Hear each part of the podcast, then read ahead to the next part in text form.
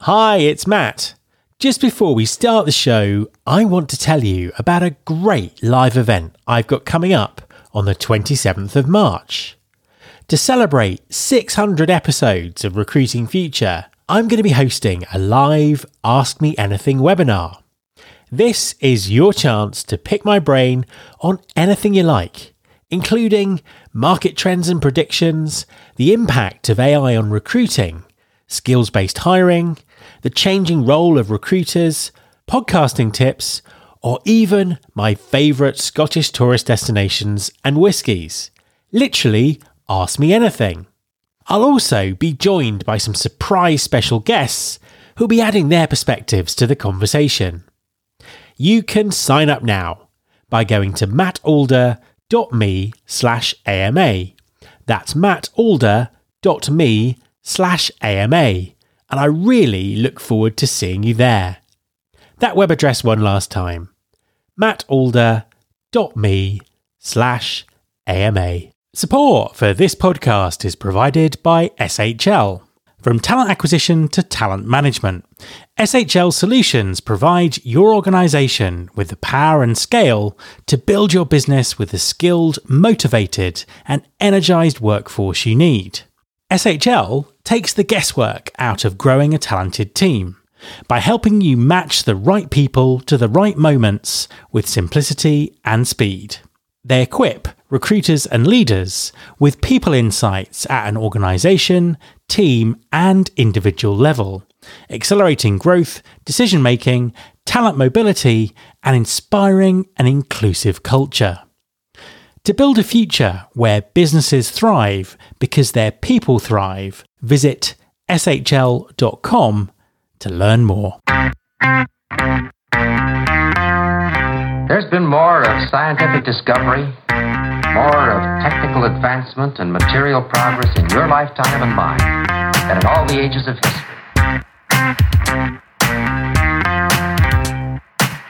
Hi there, this is Matt Alder. Welcome to episode 459 of the Recruiting Future podcast. Effectively attracting, selecting, and hiring people from underrepresented and marginalised groups is something that many employers aspire to. Unfortunately, only very few have the right strategies and resources in place to be set up for success. Having the right partners to work with is critical if companies are to truly understand the needs of the communities they want to work with. My guest this week is Roy Baladi, founder of Jobs for Humanity. Jobs for Humanity works to connect historically underrepresented talent to welcoming employers via training and technology. And Roy has some extremely valuable insights to share. Hi, Roy, and welcome to the podcast. Hi, hi, Matt. Thanks for having me.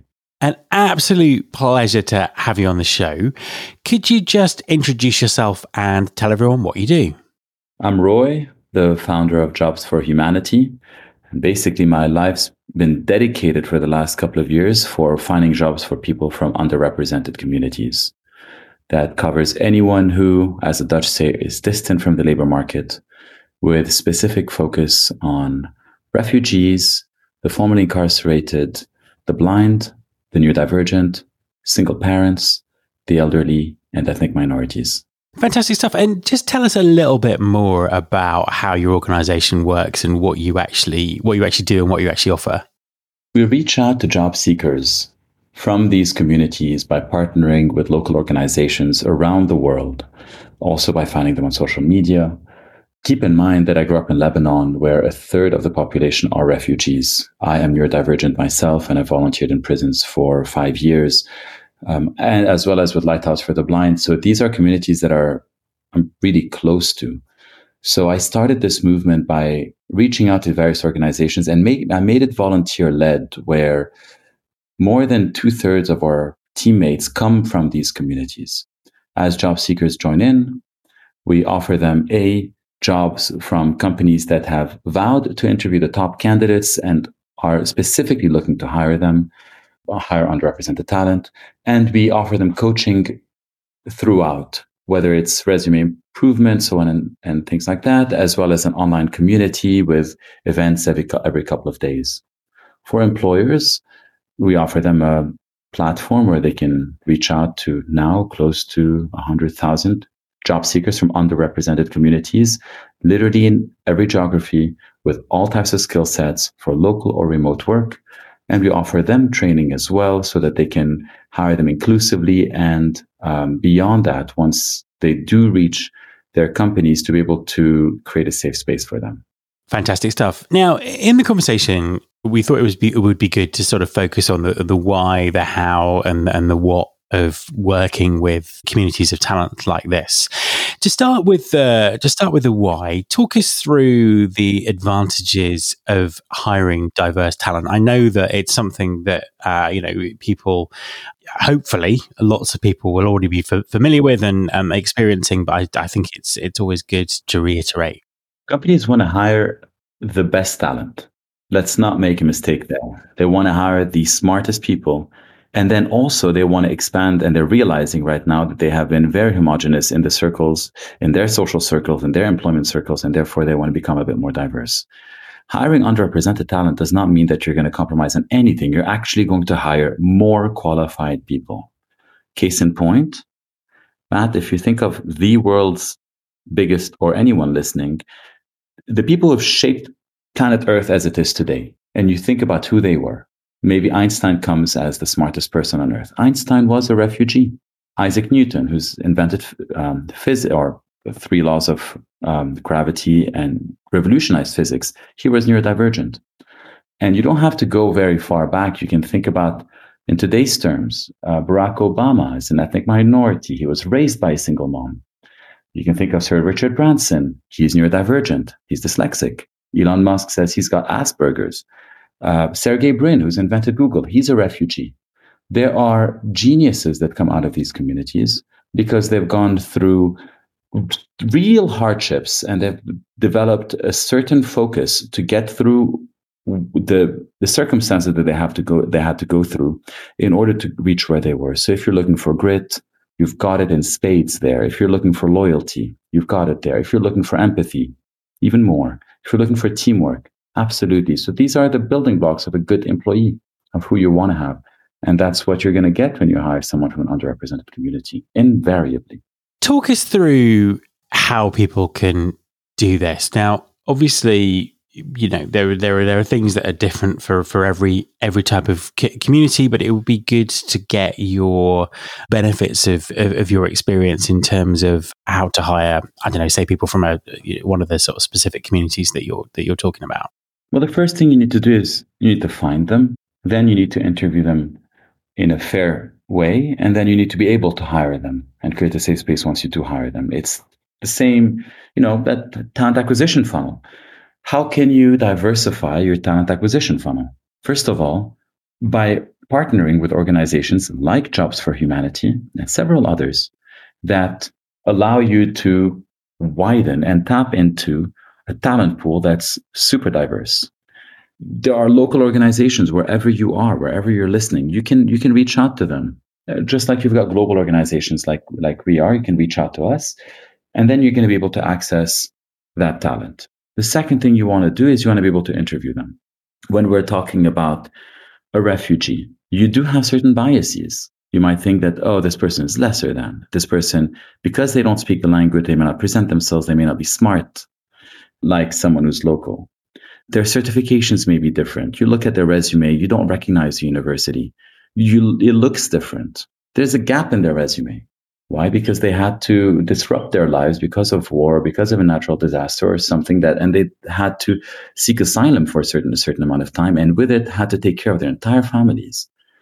So being able to understand those differences and get, and being saying, Hey, I'm, I'm happy to get some training here is really important.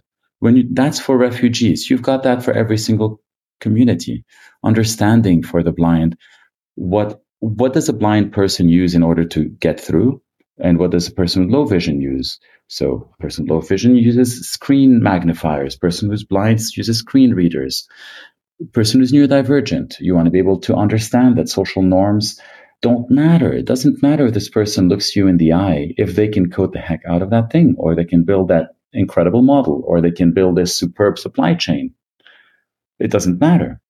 And so there that's the that's the selection piece just getting some training we do offer that and so do many other organizations the more jobs jobs for humanity is a bit of an umbrella organization we work with so many groups in a couple of days we're going to be working with um, uh, tiffany who and we're going to have who who basically helps companies create space for the neurodivergent there's agony Auty in london uh, there's many um, who can offer training. And it, it doesn't take much, I swear. Like if you think of refugees, all it takes is to be mindful of the gaps and some of the gaps that you do have, not they have. And give them some English, offer them some English language training. Um, it's very small. For the neurodivergent, the word does sound daunting. Neurodivergent is brain divergent. That's basically diversity in the brain. Some of the reasonable accommodations are as simple as noise canceling headphones and don't ask people to socialize and to necessarily touch and pat on the back when they don't necessarily want it and give them some breaks. That's it in the interview process. And you can ask them and be proactive about it. Finally, if you want to hire, then you want to be able to onboard them well. That's part of that same training. Create a safe space. Also realize that the talent is global. So if you want to be able to hire globally. There are organizations that allow you to do that. If you want to relocate talent, they can do that. And if if you're worried about legal statuses, for example, for a refugee, there are a bunch of organizations like Talent Beyond Boundaries, uh, like Localyze, that can help you relocate the person compliantly with the work permit and everything. All of this has been demystified. That's how you do it. And I suppose diving a bit deeper into that, in terms of the, you know, the specific advice that you'd offer talent acquisition professionals and people working in HR and organizations in terms of providing inclusive spaces and, and onboarding people properly, what, what are the, the things that people should really be bearing in mind? I'm going to focus on two because uh, first, first all, focus on refugees, and then I'll talk a bit about neurodivergent. There are that exists for every community. And actually, on Jobs for Humanity, you can find that training for free just on the site. For refugees, honestly, it is as simple as doing your best to not treat them any different than anybody else. That's really important. I've spoken to several refugees who are, and all they want is they want a second shot at life. That's all they're asking for. And this gives them a chance to actually join a new organization, which they feel very proud of, and they don't want to stick out like a sore thumb. And I quoted one refugee who landed a gig at a company that didn't onboard him well, and then a second one at one that did. And here's what he said. When I joined my first company in the new country, I was uncomfortable because colleagues were treating me differently. Not necessarily just by what was said, but even by how things were said. I wanted more than anything to be treated like everybody else. Since then, I've changed jobs, and in my current one, I'm, treating ex- I'm treated exactly like everyone else. I do not have any additional benefits, nor do I have to be reminded that every day that I am different. So it's important to be able to just tell them, hey, welcome, you're one of us. Let me know. Feel free to let me know if there's anything that you need. Realize that for refugees in particular, their English may not be as good as someone who's local. So if you can offer them and proactively offer English training, that would be wonderful chances are they've already gone through a bunch of things like cultural training, cultural immersions, and things like that. So no need to worry about that there. And do ask them if they need any additional accommodations. When you're trying to onboard someone who's neurodivergent, like I said, neurodiversity is brain diversity. And so that is where basically every person is very different. So well, the best thing that you could do is to ask and create a safe space for them basically gain their trust and tell them, hey, welcome to our organization. Super happy that you're joining us. And we want to make sure, just like we do for everybody, that you are as successful as you can be and you feel at, as much at home as possible. What could be helpful for us to offer you for you to feel welcome? Maybe they'll ask you for noise canceling headphones. Maybe they'll ask you for uh, a day or two where they can work from home. Maybe they'll ask you for a little bit, bit of space in between meetings. Maybe they'll go to the office and realize that there are flickering lights, and if someone has epilepsy, that sucks, or they're averse to light. Then having lights that are um, incandescent will just be helpful for everybody else, honestly, and gives a f- fewer migraines to, every, to all the neurotypical uh, people at the company. So really making them feel welcome and then asking and creating space and then realizing that these changes are not very, they're not drastic. You're not looking to make any big physical changes in your space. That's what I would say for both of them. And uh, yeah, uh, there's also a really cool resource for the neurodivergent called JAN, J A N. Uh, you also find it on the on the website that we've uh, like on jobsforhumanity.com, where you've got additional accommodations that you could you know learn about, such as also reducing socializing and uh, accepting of people who may have a tick or may need a break from time to time or may want to work in the dark. They're not different. They're not freaks. They are actually getting the job done in a very focused way and actually socializing is a big distraction. Some people just really like to focus on one specific thing and not be distracted like me. When I work, I really just close the door and then just can produce what two people can produce in a day. But people know not to just come and knock and, and, and come and chit chat. And when I get out, I'll say, all right, I'm available to talk now. So, as a final question for you, literally just before we started recording, I saw someone kind of sent me the results of sort of yet another survey that says diversity and inclusion is the number one priority for you know HR professionals um, in in the next twelve months. This is something that there has been a lot of conversation about in the last in the last in the last two years. Are employers getting better at this, more open in terms of their thinking, shifting their mindset? Are, are things are things genuinely changing, or organizations still just talking about it and not actually doing anything? Excellent question. If you think of the marketing curve, you know, you got the innovators, early adopters, early majority, late majority, laggards, and then and that's kind of the life cycle you're going to get everybody. We are still in the early adopter phase a lot of organizations want to and have realized that they need to make changes there. If they want to go public, two of their board members have to be come from underrepresented communities. One has to be a woman, the other one has to be from an, a minority. And that starts to trickle down. Companies aren't knowing what targets to set. And it really starts with a target. This is how many bodies I'd like to have in this organization so that when I ask for referrals, the referrals can be much more diverse than coming from a certain circle. So companies have the intention, but they're not knowing how and where to start. This is why I've, it's not why I've started Jobs for Humanity. I've started Jobs for Humanity because I come from this, these communities and because I got fed up honestly, of uh, living a bit like an automaton and then just building tech solutions for organizations and growing them. I really want to make a serious difference. And every time someone gets a job, it's a life changed. And so I can do this till, till I die and grow this for Jobs for Humanity for it to be bigger than me when I when I when I when I pass away and, and passed on to other people and become something like the United Nations because you do need something major to to to make that change companies need a simple path of understanding here's my framework attract, select, and hire. How do I attract? Where do I go to attract? Select. How do I create a safe space for them? Hire. How do I hire and onboard and create a safe space one day once they are in? And um, that's basically the the job that of a chief diversity officer or head of talent acquisition to be able to go ahead and say, all right, this is my answer for attract, that's my answer for select, and that's my answer for hire. And lastly, tell us again how to find you and how to find Jobs for Humanity. If you email me at roy at jobsforhumanity.com, find me on LinkedIn, Roy Baladi, or just Google Jobs for Humanity will be the first result. It's jobsforhumanity.com. You'll find us there. We'll be able to connect. We'll be able to just, and, and most of the resources are fully available and free uh, and, and can easily be shared. So it's easy. Roy, thank you very much for talking to me. Matt, thank you so much for the space and thank you so much for everything that you've been doing for the for the talent acquisition industry over the last decades. Thank you. My thanks to Roy. You can subscribe to this podcast on Apple Podcasts, on Spotify, or via your podcasting app of choice. Please also follow the show on Instagram. You can find us by searching for Recruiting Future. You can search all the past episodes at recruitingfuture.com.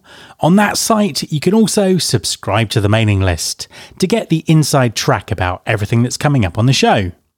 Thanks very much for listening. I'll be back next time, and I hope you'll join me.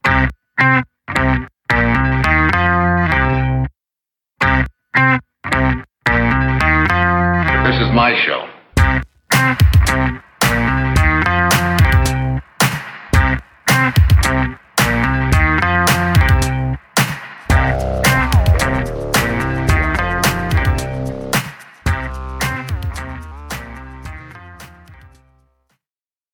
Do you love news about LinkedIn, Indeed, Google, and just about every other recruitment tech company out there? Hell yeah. I'm Chad. I'm Cheese. We're the Chad and Cheese Podcast, All the latest recruiting news and insights are on our show. dripping in snark and attitude. Subscribe today wherever you listen to your podcasts. We out.